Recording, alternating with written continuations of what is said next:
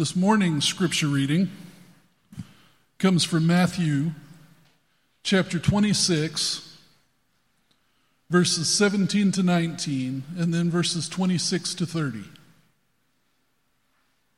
You can find that on page 832 in the Red Bible underneath your seat.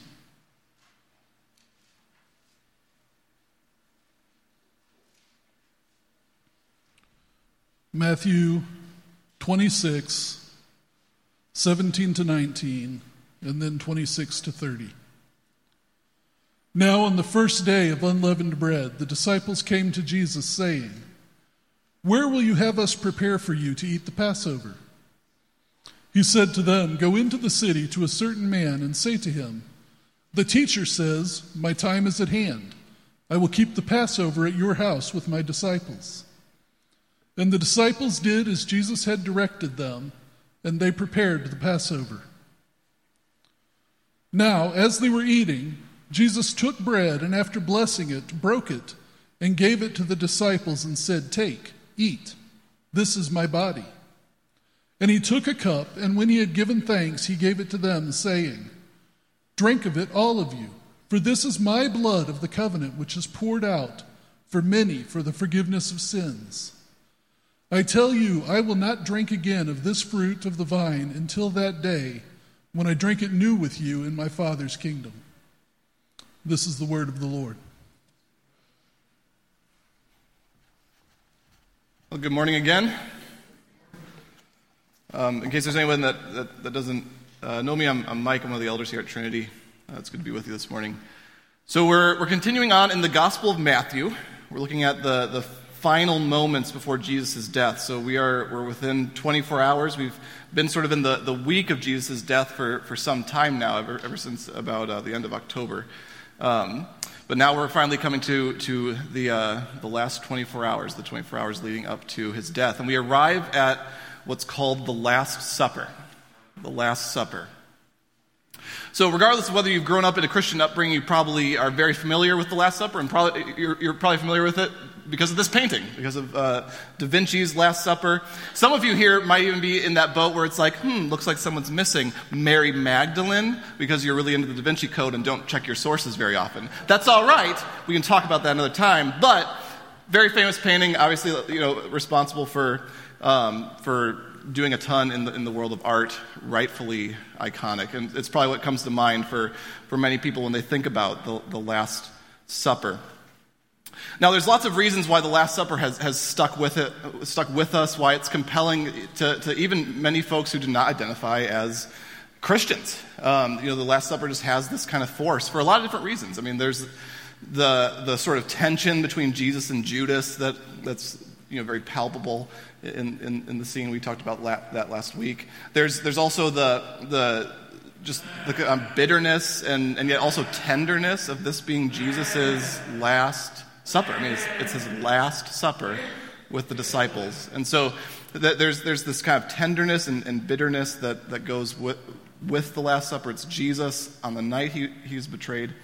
But probably the reason why the Last Supper looms so large in, in, in the mind of, of most Christians is because it's at the Last Supper that Jesus institutes the Lord's Supper, or what we, what we also call communion or, or Eucharist. It's, it's where Jesus gives us sort of the, one, one of the two central rituals of the Christian faith. The Lord's Supper and, and communion are sort of our, our two sacraments or ordinances, depending on what you want to call them, but they're the, the two central rituals in the Christian faith. And so it's at the Last Supper that we get the Lord's Supper. And basically, from the beginning of the church, Christians would, would come together for worship, and their time in worship would include uh, the word, it, it include the teaching of the word, it include song, and it would include, it would sort of actually climax with the Lord's Supper. So it was the way that, that the early church responded to the Word of God. Their, their response was to receive the gospel by receiving the Lord's Supper. So it's always been a staple of Christian worship. In fact, this is really fascinating. I want to share this with you. So this is a quote by Pliny the Younger. Pliny the Younger was a governor, a Roman governor. And he was tasked with sort of investigating this newfangled Christian movement at that time probably would have been called the Way or, or the followers of, of Christ or, or, whatever. But he, he was tasked with kind of researching the, this early uh, messianic Jewish sect. Uh, and already the, the, the, the, Christians were not popular. They'd undergone one persecution under the, Ro- the Roman Emperor Nero, and now this is 112 AD, is probably when Pliny wrote this letter and he's reporting on, on what he's finding among the Christians and the fact that it's like, these guys don't seem as bad as you told me that they might be, or uh, uh, as bad as the rumors showed. And what, what cracks me up about this letter is at the end of, of this little phrase, he, he's describing their worship, and at the end he says, you know, after their worship, they tend to separate and then they reassemble to partake of food, but food of an ordinary and innocent kind. So, why would he feel that it's necessary to qualify that the food they're eating is ordinary and, and innocent. It's because there were rumors going around that Christians were cannibals. Because Christians, as insiders, would be talking about the blood of, of Christ that they drank and the body of Christ that they ate. And there were people who were not very charitable toward Christians to begin with, and, and kind of antagonistic, who heard that and was like, my goodness, they're cannibals.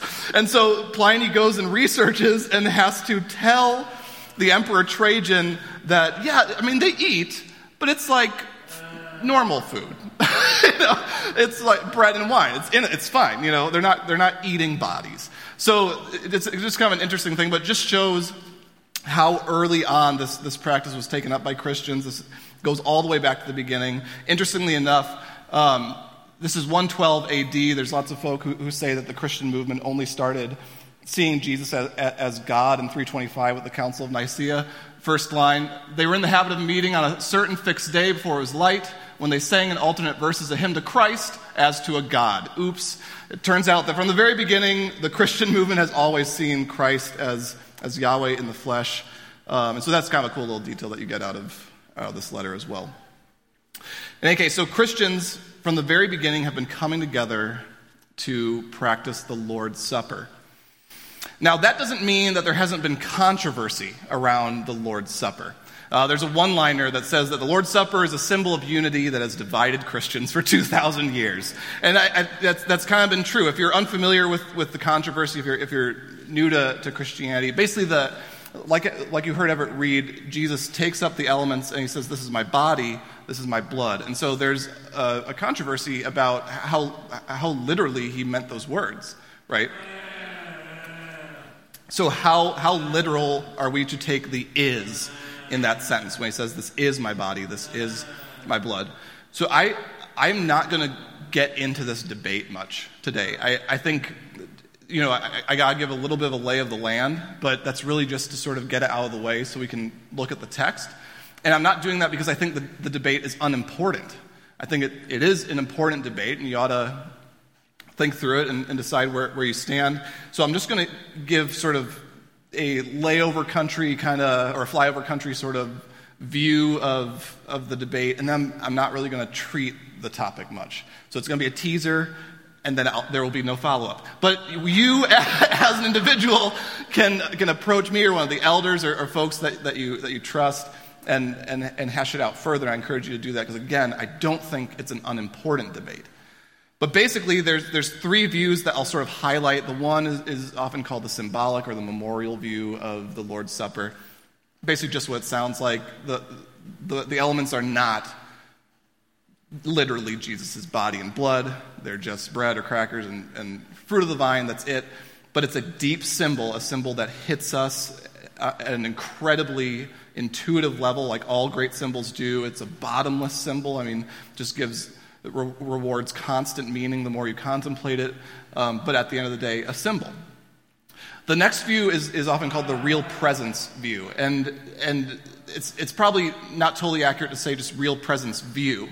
There's real presence views. There's lots of different ways that this has been articulated, but at the end of the day, what this one comes down to is yes, the elements are just bread and, and, and wine, crackers, grape juice. That, that's what they are physically. But through those physical things, God does something very significant. So as we are taking in drink, take, taking in food, our bodies are nourished. And in the same way, through that, that sort of physical nourishing, we are spiritually nourished in Christ. So Christ is, is present in the elements in that God is, is using the elements to nourish us spiritually. So this would have been the view of John Calvin, uh, who, whose, whose, theology has greatly influenced many of us here, um, as well as a number of other guys that have articulated it in, in different ways. But it's, it's a, a sacramental view. I, I know I'm throwing phrases out there. It's okay if, if some of these are going over your heads for, for now, like, um, but that would be a way of describing it. It's kind of a sacramental view. It just means that there's, there's something visible that's communicating an invisible reality. So that's sort of the, the real presence views. The, the one that, that causes the most controversy uh, is, is, or at least for, for the, the one that, that Protestants and, uh, and others tend to go back and forth on, is the view that's called transubstantiation. Huge word. Transubstantiation, this is the position taken by the, the Roman Catholic Church. Uh, transubstantiation literally means the, the changing of the substance. The changing of the substance. Uh, it was articulated uh, the, the, the, with the most specificity in like the 1200s, um, 1200 12th century. Anyway, Thomas Aquinas. So, to describe transubstantiation, what, what Roman Catholic theologians went on to do is they would use some of the vocabulary of Aristotle. So, they would say that the elements, they appear the same, right? So the accidents, that's Aristotle's word, the accidents of the elements are the same. You're, you're going to look at bread, the bread's going to taste like bread, the wine will still stay in your teeth. All the accidents remain the same, but the substance has changed. So what they actually are, not what they just appear to be, what they appear to be is no longer the same as what they are. They have now been changed into the literal body and blood of Jesus. And so, what, what they're arguing is that, that we are literally, not figuratively, that there's a, a literal eating of the body and blood of, of Jesus that he, that he offers to us once again through communion. And so, what, you know, what you get from, from transubstantiation, from this particular view, you, you end up getting into kind of some interesting theologies because of it. So, for instance, there's this idea that when the priest says the words of institution, when he says, This is my body, this is my blood, and he quotes Christ, and he, he you know, pours the, the water into the, the cup of wine to dilute it, um, that at that moment, the priest is offering Jesus up again. So the, the sacrifice of Christ is sort of re-presented to the, the congregation, and, and it's at that moment that the elements are sort of changed, and, and then folks eat the literal body and blood of Christ. So I'm only going to comment very briefly on this last one. Um, if you've ever talked to someone who holds to transubstantiation, and again, if, if you do, I, I absolutely am not trying to be alienating at all, but I just want to, you know, honestly present information. It, it, typically, what they'll do is they'll, they'll defend their position by referring to the church fathers. They'll say that the church fathers, they all held to the view of transubstantiation, and since all the church fathers were unanimous, it must be the true tradition uh, therefore, transubstantiation. And oftentimes, what they'll do is they'll say, See, that the fathers all believed this, and then they'll point to a piece of writing in one of the church fathers where they say, The bread is the body of Christ, the, the blood is, or the, the, the wine is the blood of Christ. And they'll say, See, transubstantiation. Where it's like, well, all the views say that. All the views say that, that the bread is the body and the cup is, is the blood. All, like the memorial, real presence, all of them do that's not what this is about. It's about what do we mean when we say that. And so you end up having to read the context. And what it turns out is that the church fathers were not at all unanimous about this. There was enormous disagreement about them. You had guys, uh, about this, this whole concept. So you had guys like Tertullian and Theodoret who held to the symbolic view. Uh, you have guys that maybe held to transubstantiation. It's hard to tell because they weren't using the language of Aristotle, so they're not going to use the language of Aristotle to describe it. If this is so nerdy, I'm so sorry about how nerdy this is getting. It's gonna like it's gonna be it's like there's probably 10% of you who are like just super engaged, and then the, everybody else is just utterly checked out. I'm almost done. So, so they're not using the language of Aristotle, and so it's hard to tell if they believe in trans, transubstantiation or not for a good bulk of them. Um, what it comes down to is that most of them held to some form of real presence. That's what most of them held to. In fact, most of them probably split the difference between the symbolic view and the real presence view. That was Augustine's position. It was the, the, position of most of the church fathers. They were kind of splitting the difference between the symbolic and the, the real presence view. Um, so, obviously, spent some time laying out the debate. And if you've been a Christian for a long time, you've probably been exposed to a little bit of this already.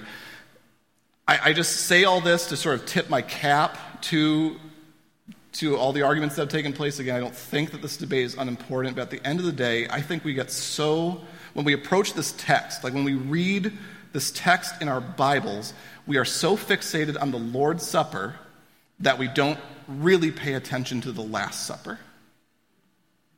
So before we can even have a conversation about the Lord's Supper, we have to have a conversation about the Last Supper. Does that make sense? We have to approach the text with, with the whole debate kind of set to the side for a second and just get the force of how this, this is actually coming to us. I don't think Matthew had it in his head to be like, this passage is, I'm going to include this passage in my gospel to, to, to you know, contribute something to a future debate that will only really get going 1,200 years from now. That probably wasn't it. Like, he probably wasn't thinking that way. Instead, he's putting the Last Supper in here, yes, to describe why we do the Lord's Supper. That's part of it. But then also just to, to, to, to do something even more. This moment is Matthew's atonement theology. This whole gospel, Jesus has been saying he's going to die, he's going to die, he's going to die. And there's this constant question why? Why are you going to die, Lord? Why do you have to? What purpose is this going to serve? This is where we get an answer. And so if we are too caught up in the debate, we're going to just miss it. That this is where we get the answer. This is Matthew's atonement theology. Is Jesus illustrating what his death is for. Before he's betrayed, before he's denied, before he's tried, before he bends to the lash, before he's slain, Jesus gives us this bread and this cup. The bread and the cup are here to remind us of something. He gives us this bread and this cup so that we will not forget so that we will remain firmly grounded in this fact Christ died for sinners. This meal is about our salvation. We observe this meal to remember how God saves us. And I think it's important to recognize that no matter where you land in the debate, at the end of the day, whether you're Eastern Orthodox, whether you're Roman Catholic, whether you're Protestant, whether you're whatever, if you're a Christian and you practice this ritual, all of us are agreed on what it's there to communicate that Christ died for us. And so that's how we ought to approach the text this morning. That's how we're going to proceed. We're going to spend most of our time just talking about the Last Supper. And then only after we've done that will we look at the Lord's Supper. We have to consider the Last Supper before we consider the Lord's Supper. So let's start at verse 17. Now, on the first day of unleavened bread, the disciples came to Jesus, saying, where will you have us prepare for you to eat the Passover? He said, Go into the city to a certain man and say to him, The teacher says, My time is at hand. I will keep the Passover at your house with my disciples. And the disciples did as Jesus had directed them, and they prepared the Passover. So there's two things we'll need to notice about the, the Last Supper. First, we have to notice what the Last Supper was. We have to notice what the Last Supper was. So Jesus' death took place during the week of Passover. In fact, his actual death took place on the day of Passover. Uh, Passover was, was, sort of part of, of like an eight day you know, unit where there was the day of Passover followed by the seven days of unleavened bread, the feast of, of unleavened bread. And both of these uh, holidays were, were there, or holy days, I should say, were, were there to commemorate the same thing, the Exodus.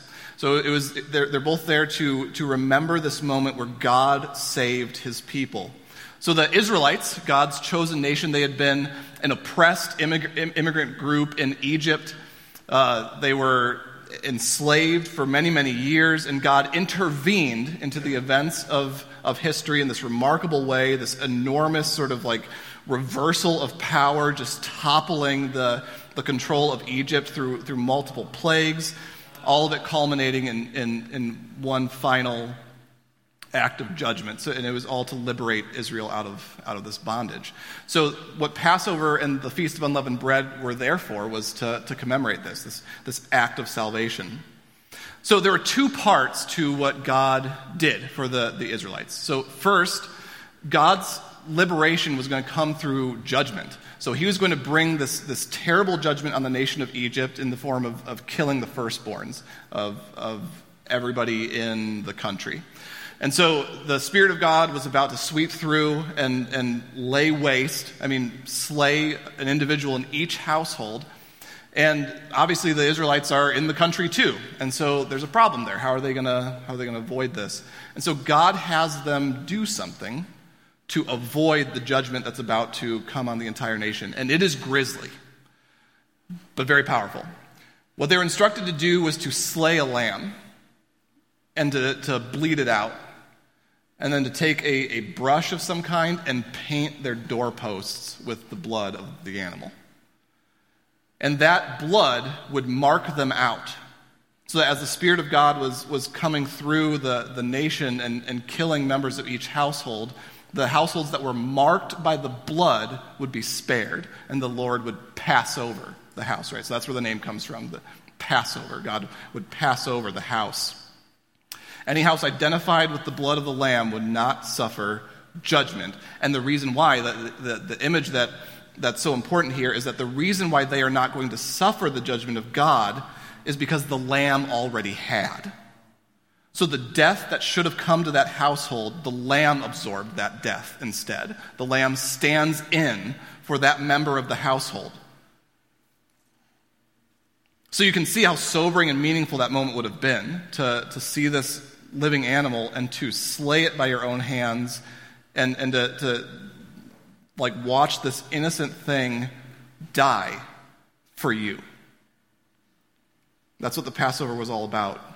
Now, there was another part to this, and this is where the, the Feast of Unleavened Bread came from. The, the escape from Egypt was going to happen immediately. God, God instructs Moses, like, hey, this is about to happen, like, now. So you guys need to get food for yourself because you're going into the wilderness, and you're not going to have time to wait for any bread to rise. So don't even bother with the yeast. Just make something you can consume on the go. And so they all bake, bake bread with no yeast, right? So they, they're not going to wait for the yeast to rise overnight or whatever, because this isn't just leisurely hobby bread making. This is like, we need to leave now. So they all make unleavened bread. And so the way that you would celebrate this event going forward is that you would have the, the Passover day, which would have a, a, a meal of lamb. You'd, you'd eat a lamb. And then you have seven days of the Feast of Unleavened Bread, where you would eat the unleavened bread again and remember. And so that's what it was all about. You know, they eventually the, the, the two separate holidays, they, they sort of became almost interchangeable. So folks would refer to the whole eight day thing as Passover or the whole eight day thing as the Feast of Unleavened Bread. That's what we see here in the text. So it says on the first day of unleavened bread, it's the Passover. It's talking about the Passover. So God's people were instructed to, to observe this feast every year, and it served a really important function. So here's the actual passage, or one, one of the actual passages in the Torah that, that instructs them on how to practice the, the, the feast. I want to jump to that last phrase where it, where it explains exactly why they're going to do this. It says you're going to practice this feast, the Passover and the, the Feast of Unleavened Bread, that all the days of your life you may remember. That all the days of your life you may remember the day when you came out of the land of Egypt. And so, this is what I want us to take away from this. The Passover was put in place as a reminder of salvation. The Passover was put in place as a reminder of salvation. It was a reminder of what God did to make Israel who they were. It was a reminder of what it was that, that made them into a people, that gave them an identity it was a reminder of, of what God did to save them. The Passover, the Feast of Unleavened Bread, these were salvation meals. Salvation meals. So that's the background. That's what the Last Supper is. Jesus and his disciples, they're going to observe that meal. They're going to observe the salvation meal. And so, to, to really get the full force of what Jesus is doing, there's something we need to notice. So, in this series, we've seen how Jesus, for a long time in his ministry, he's, he's sort of been really measured about like how much conflict he creates. So early on, the, the Gospel of Matthew, you, rem- you may remember he kind of had this like like engage withdrawal kind of habit where he'd be sort of ducking and weaving from you know from conflict occasionally.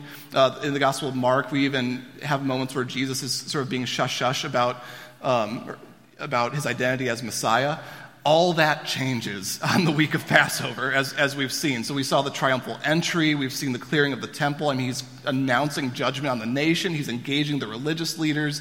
I mean, it's been just this all out uh, brawl between them and Jesus this whole week. He's, he's brought so much attention onto himself.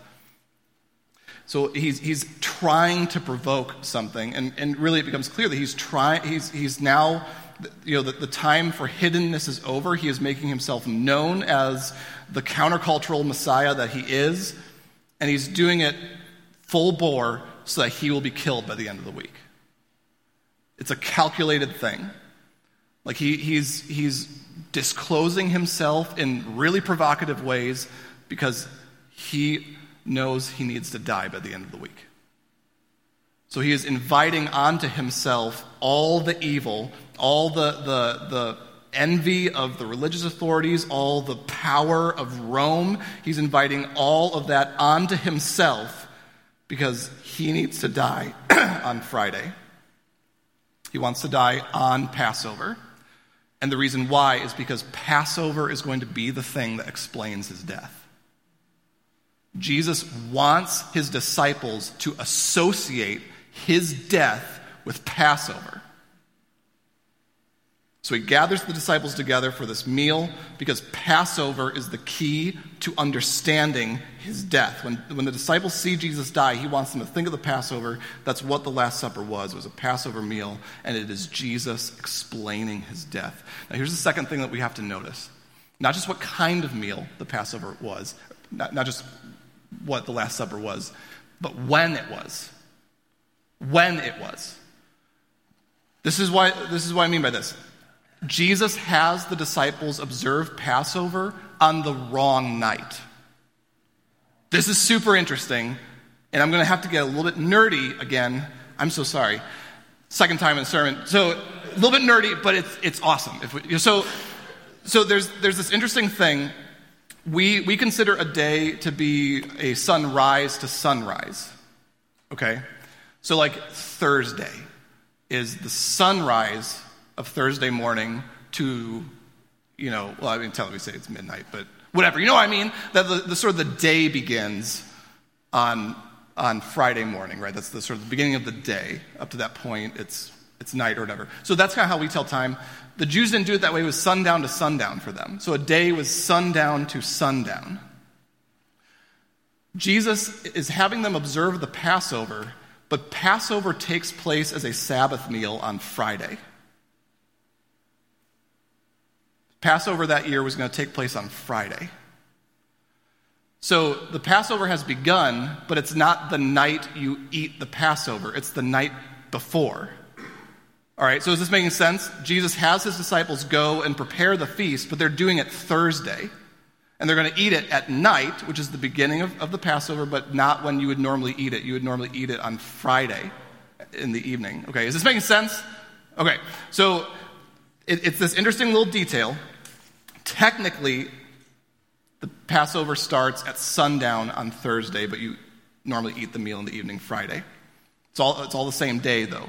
So the disciples are getting everything ready Thursday afternoon. They're doing what you would normally do for the Passover. So, most likely, Thursday afternoon, they're slaying a lamb. They're doing all that Thursday afternoon. But usually, the slaying of the lamb would take place when? The afternoon of Friday. Why is this important? It's because Jesus knows he will be killed in the afternoon on Friday. So if he's going to get the Passover in his disciples' heads for his death, he's got to do that the night before. And so he's meeting the night before to do Passover because he wants them to be able to connect the dots Why was it so important that this meal had to happen? Why does he re explain the whole Passover meal in terms of his own death? Why does he want to be betrayed Thursday night? It's because he wants his death to take place while everyone else in the nation is slitting the throats of innocent lambs. He wants to die when they die. And it's because he is going to spare his people from the judgment of God by his death. It's because he, he will bring his people together around a new identity by his death. He is going to stand in for his people by his death. He is going to liberate his people from sin by his death. He is going to accomplish the final and ultimate salvation by his death. Jesus is the Passover lamb.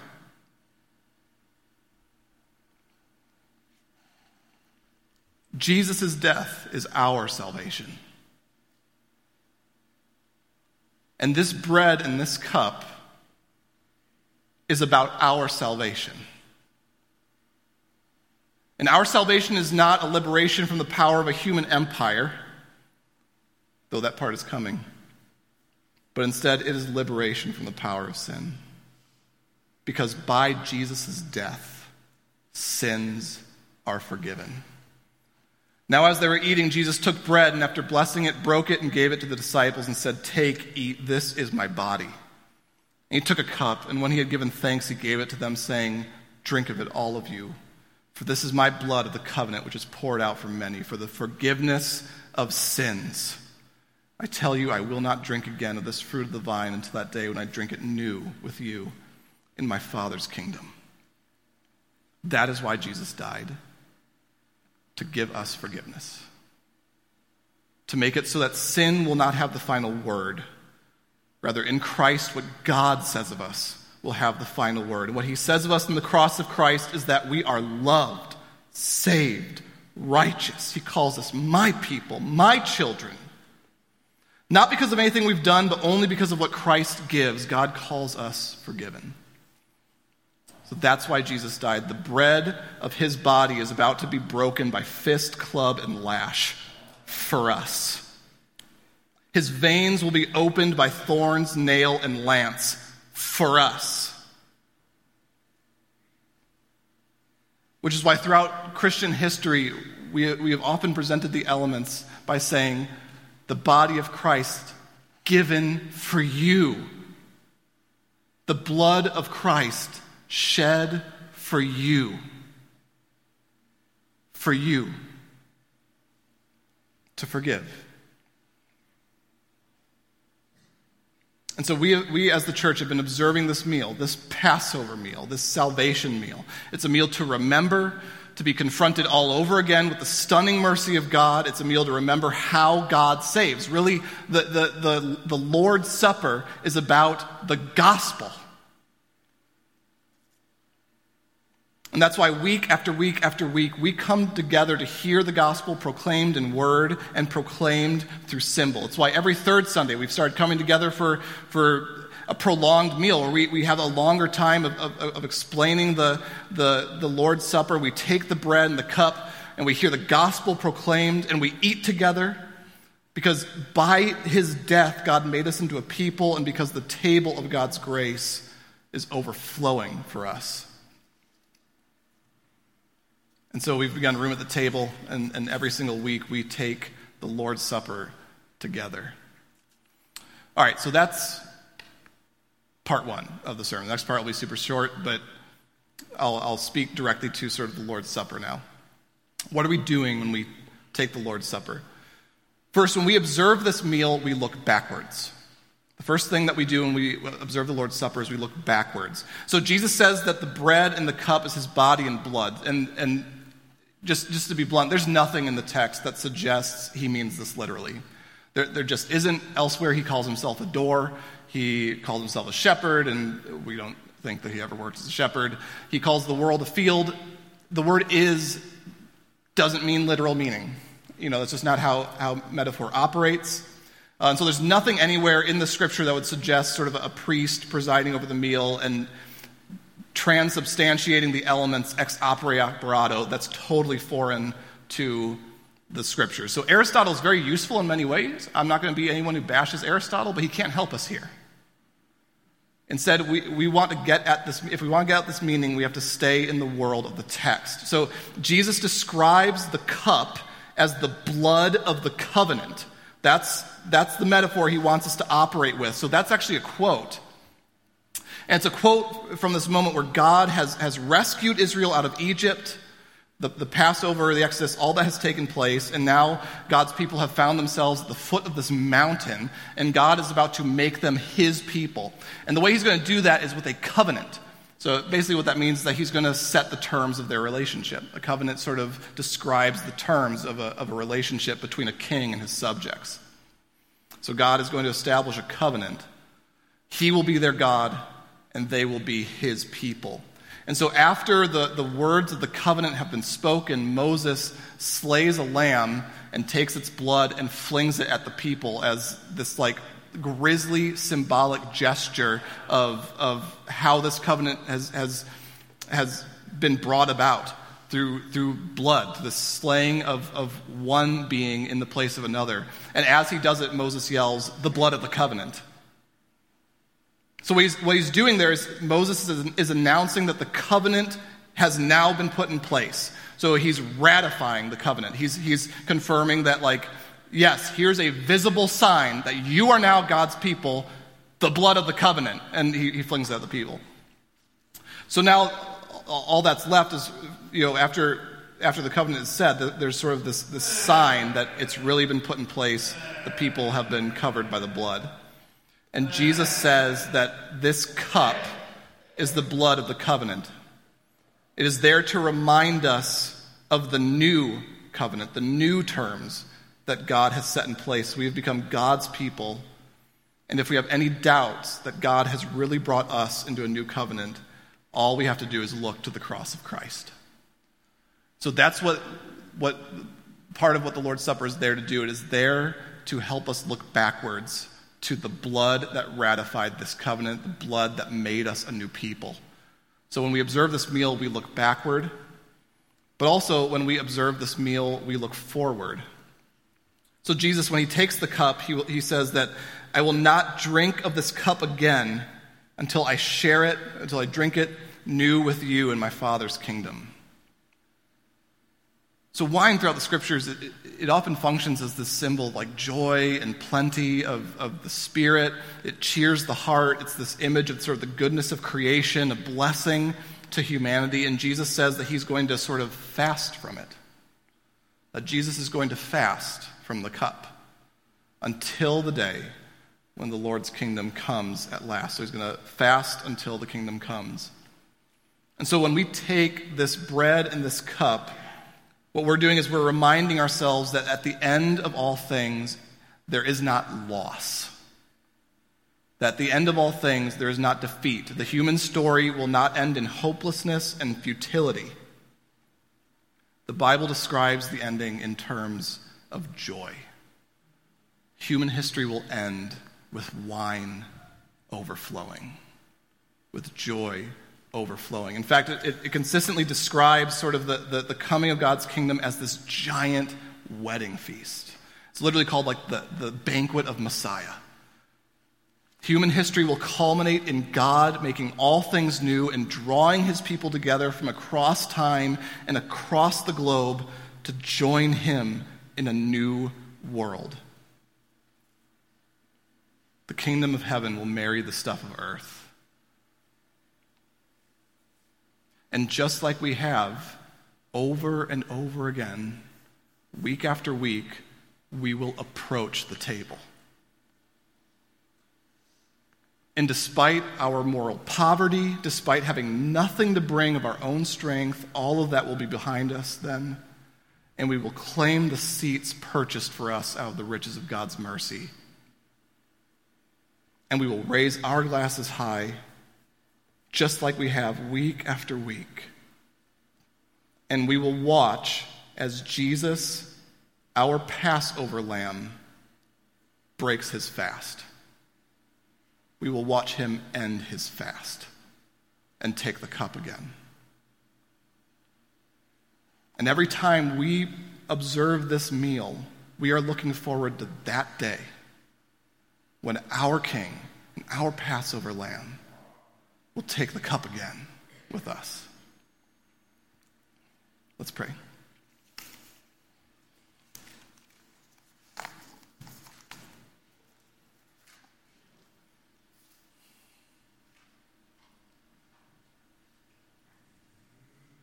Lord, we do not deserve your grace. Lord, we thank you for your mercy in the cross of Christ. We thank you for giving us this meal to remember and to look forward.